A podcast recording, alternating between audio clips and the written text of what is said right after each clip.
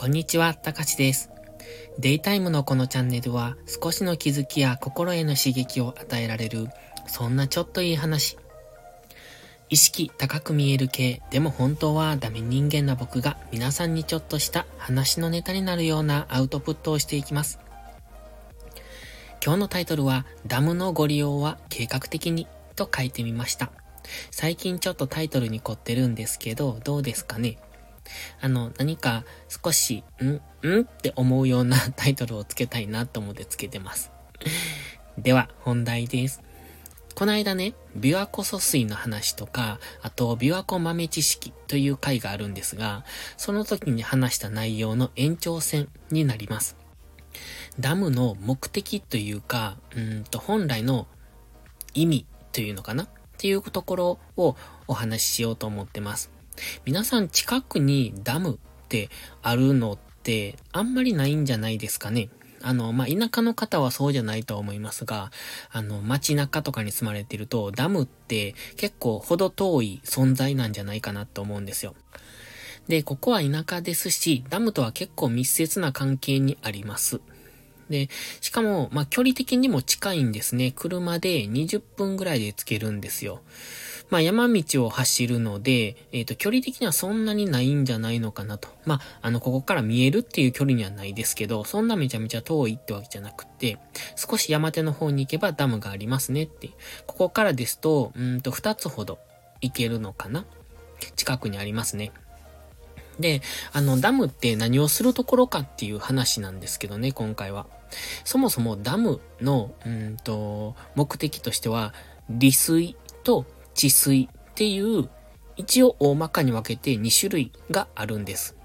で、利水っていうのは利用する水と書きます。利水ダムというんですが、あと治水ダム。治水の地は三髄辺に台形の台ですね。収めるという字です。その治水ダムの2つの種類があるんですね。これって小学校ぐらいの社会で習ってるんですかね？僕本当に社会苦手っていうか嫌いだったので全く覚えてないんですけど、今になってそんなことを調べたりしてるんですけどね。まあまあ、あの、ダムのその利水とか治水っていう、えっ、ー、と、言葉は前から知ってたんですけど、まあ今回ちょっと、その琵琶湖疎水の話の延長で喋ってみようかなと思ったので取り上げてるんですが、まず、利水ダムですね。えっ、ー、と、これは水を利用するために、えー、水を溜めていくっていうダムです。そして、治水ダム。これは、えっ、ー、と、洪水とかを防ぐために水を溜めるっていう、そういう目的のダムになります。で、現在はその二つが合わさった、まあ、なんか多目的ダムって書いてた気がするんですけれども、まあ、利水と治水両方を、えっ、ー、と、目的として作られているダムもあるみたいですね。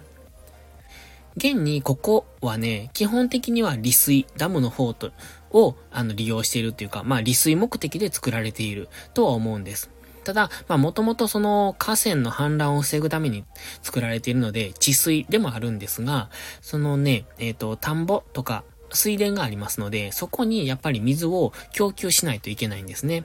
で、ちょうど、えっ、ー、と、稲、えっ、と、苗を植える頃っていうのは5月のゴールデンウィークぐらいになるんですが、その頃には当然田んぼに水を入れるんですよ。で、えっ、ー、と、都合よくそんな雨が降るわけじゃないので、水を供給してもらおうと思うと、やはりある一定の水を溜めとく場所が必要なんですね。だからそのためのダムなんです。だから水を利用するためのダムとして、利水ダムとしておそらく計画された、もともとはね、されたんじゃないかなと思ってます。そして田植えのシーズンから、まあ、えっ、ー、と、夏にかけてですね、ずっと水を引き、えっ、ー、と、田んぼに引き続けますので、やっぱりそれなりに水を溜めといてもらわないといけないんですよ。でも、やっぱ、その、えっ、と、夏にかけてっていうのは、えっ、とね、台風とかも来ますし、その夕立とかでね、突然大雨が降ったりするでしょ？だから、その時に、えっ、と、ダムっていうのは、田んぼに水を供給するために、あえてそのシーズン、シーズンというかその時期は、水を満タンにしてるんですよ。でも、雨が降ったら、えっ、ー、と、満タンのところにさらに大雨が降ったりすると、ダムが溢れるじゃないですか。じゃあそうしないために、えっ、ー、と、ある程度は、え流しとかないといけないんですね。で、そう考えると、そこは治水ですよね。で、普段は田んぼに水を供給するための利水として利用していますが、えっ、ー、と、雨などが降った時にはやはりその辺の調整をしないといけないので、治水として機能していると考えてます。で、これがね、もうちょっと、えっ、ー、と、視野を広げていきますと、えっ、ー、と、琵琶湖から流れ出る川っていうのは一本、瀬田川一本だという話を、えっ、ー、とね、この間してるんですが、えっ、と、琵琶湖に入ってくる川っていうのは460本あるんですよ。で、そこでバランスがおかしいですよねっていう話をしてたんです。だってね、460本の川、まあ、大きさは大小それぞれあるでしょうけど、460本もある川が、から琵琶湖に流入してきているのに、出ていく川が1本しかないって、どうなんだろうって思いませんか？だって普通に考えて溢れるじゃないですか。で、特にここのところの大雨とかひどいじゃないですか。その時に琵琶湖よく溢れないなって思うんです。ただこれ、うんと何年か前にね、すっごい台風の大雨があった時があるんですよ。多分5年ぐらい前だったと思うんですけど、なんか関西全域結構、あの、停電になった時期があったと思うんです。ちょうどね、何だったかな。あの、関空の、えっ、ー、と、こう、空港に行く道路に船が衝突して、その道路が、えっ、ー、と、通れなくなったみたいなことがあった時だったと思います。あれ、関空周辺の大阪の辺一帯、ちょっと停電になってて、ちょうどその時にその辺を通ったんですよ。で、すごい停電になってて、あの、一斉に店が閉まってたっていうか、もうことごとく真っ暗だったっていう。まあ、空いてる店もあったんですが、なんか全部レジも、まあ当然動かないので電気が来てなくって、手打ちだったり、で、トイレに行ってもトイレ水が流せなかったりみたいな、そんな状態だったのを覚えてるんですけど、で、その頃ってね、確かその時の雨だと思うんですが、すごいひどい台風だったんで、で、あの、雨もすごかって、その頃は、琵琶湖がなんか溢れかけたっていう話があったと思うんですよ。で、どうして溢れかけたかっていうと、それは、えー、っとね、えっ、ー、と、その瀬田川の、うんと、出ていく水を止めたんです。止めたっていうか完全に止めたわけじゃないと思うんですけど、えっ、ー、と、制限したんですね。それはなんでかっていうと、瀬田川から出ていく。まあ、つまり、琵琶湖から唯一出ていく川っていうのは瀬田川なんですが、その川っていうのは淀川につながるんですよ。そして淀川から大阪湾に出るんですけれども、えっ、ー、と、淀川っていうのは、その他にもね、なんだかな、桂川とか、なんとか川っていう他のいくつかの川が合わさって淀川になるんです。そのうちの一つが瀬田川なんですね。で、もう二つ、か、その瀬田川以外に他の川っていうのは、確か、うんと、えっ、とね、ダムがなかったか、ダムの容量が小さいかで、その時の大雨で、えっ、と、じゃんじゃん水を放流してたんですね。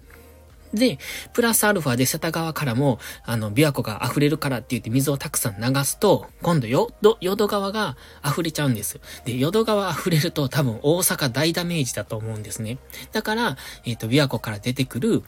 その水の瀬田川の荒井関っていうところに、その水を制御するところがあるんですが、そこを制御して、えっ、ー、と、えー、琵琶湖からの流出、えっ、と、水が出る量を制限したんです。で、結果的にそうすると、まあ、これも前回喋ったんですが、琵琶湖自体の水位が上がりますので、えっ、ー、と、琵琶湖周辺に住まれている方っていうのは、床下浸水とかが起こってしまうんですね。で、これ今の話で気づきましたでしょうか？あの、さっきのダムの話と繋がるんですが、琵琶湖っていうのは結果的には大きなダムなんですよ。で、その、琵琶湖っていうダムから大阪の淀川に流す川、があって、そこの水をの調整をしているのが、えー、瀬田川の荒井関というところです。そこで水を出す、出さないっていう、そこの調節をして、琵琶湖の中に水を溜めていくっていうことをしたから、結果的には今回、今回っていうかその当時ですね、えっ、ー、と、大阪の方は被害が、えっ、ー、と、出なかった。まあ、出なかったっていうか、それ以外で多分確か川氾濫してた気がするんですけれども、まあ、琵琶湖が原因で、その、起こったっていうことはなかったんですね。それは確か、あの、なんだかな。えっ、ー、とね、嵐山の川も確か琵琶湖から繋がっているかなんかそんなことが書いてた気がするんで、やっぱりね、琵琶湖から出る水っていうのは、その京都、大阪に、えっ、ー、と、大きな影響を与えるんです。で、そこの瀬田の荒井関っていうところで、水を流す流さないっていう判断は非常に大きい。ただ、えっ、ー、と、そこを止めてしまうと琵琶湖が溢れちゃうから、じゃあ次どうするかっていうと、それぞれのダムの今度役割ですよね。琵琶湖の、えー、琵琶湖に流れてくる460本の川があって、まあ、そこにどれだけのダムがあるかわかんないですけど、そこのダムが計画的に、えっ、ー、と、最初から水を溜めとくとか、なくしとくとか、そういうことをしておくと、えっ、ー、と、何ですか、琵琶湖っていう大きなダムの上にさらに小さなダムがいっぱいあるっていう感じで、そこで、えっ、ー、と、水の調整をしていくっていう、これすごい壮大だなって 思いません？そんなこと計画してできるのかっていうことなんですけど、まあ、実際やられてるんですよね。だから雨が降る前には放流するんですよ。そして琵琶湖の、琵琶湖じゃないや、ダムの水を減らして、で、そんで雨に備える。で、雨が降った時には、えっ、ー、と、放流をしなくて済むように、極力ダムで、えー、溜めてくれると。で、雨が過ぎ去って収まってから放流するっていう、そういうことをされてるんです。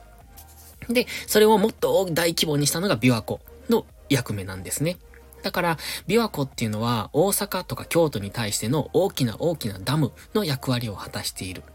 で、えっ、ー、と、その当時もそれで、あの、なんかね、ギリギリのところでなんか難を逃れたって書いてたんですけれども、やっぱりすごい大変だなって思います。で、しかも、琵琶湖の水止めるって大概だと思うんですよ。当然、琵琶、えっ、ー、と、滋賀県民たちにも被害は出る、出ますし、だからといって放流したら今度大阪とか京都で偉いことになってしまうっていう、そういうことが起こっちゃうので、なかなか難しいなと思って。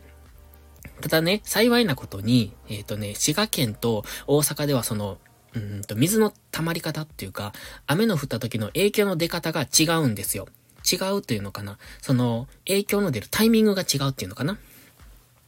やっぱり琵琶湖は大きいので、水が溜まっていくスピードもゆっくりなんですね。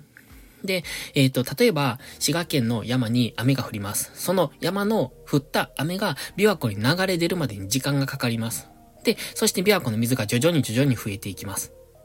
そうなると、大阪で降った雨はそのまま直で大阪の川に影響を与えますけれども、琵琶湖、えー、滋賀県で降った雨が大阪に流れる、つまり、その琵琶湖に流れるまで、まずは。そこで一旦の、えっ、ー、と、結構時間的な経過があるんですね。で、そこから流すから、また大阪に流れるまでに時間の経過がある。ということで、えっ、ー、と、確かね、雨が降るタイミングとかもあって、その当時は、なんとなくギリギリ、えっ、ー、と、難を免れたっていう、そんな感じだったみたいです。と考えると、琵琶湖の役割ってすごくないですか？そして琵琶湖、つまりダムの役割っていうのは僕たちの生活に対してすごい役目を担ってるなって、もうものすごく地味ですけどね。あの、誰にも感謝されないし、もうなんかやって当たり前だろうぐらいで思いません？で、あの、確かに、その洪水の時に放流でじゃんじゃん流したら何してくれんねんってなるじゃないですか。それによって川が決壊したら何してくれんねんってなるんですよ。でも、そうしないとダムが決壊してしまうと、えっ、ー、と、それこそ偉いことになりますので、ダムを決壊しないように、えっ、ー、と、雨を予測してダムの中の水を減らして、で、雨が降ったらダムの水をまた溜めて、えっ、ー、と、下流に影響が及ばないようにするっていうのですけど、そんなのどんだけ雨が来るかなんてわかんないですし、ある程度の予想はついても、それによってダムをどれだけ減らしとくっていう、そういう計画を立ててやるっていうのはすごい大変なことだと思うんですね。そう考えると、いや、すごいことやってるなっていうのが 今回の話でした。だから、今回のタイトルですね。ダムのご利用は計画的に。これは各地、それぞれの川のダム、それから行くは、えっ、ー、と、琵琶湖という大きなダムまで含めた、えっ、ー、と、計画が日々されてますねっていうお話でした。いかがでしたでしょうか？少し皆さんの気づきや刺激になるような話ができていたなら幸いです。また、豆知識シリーズやっていこうと思いますので、もしよかったらお付き合いください。それではまた次回の配信でお会いしましょう。たかしでした。バイバイ。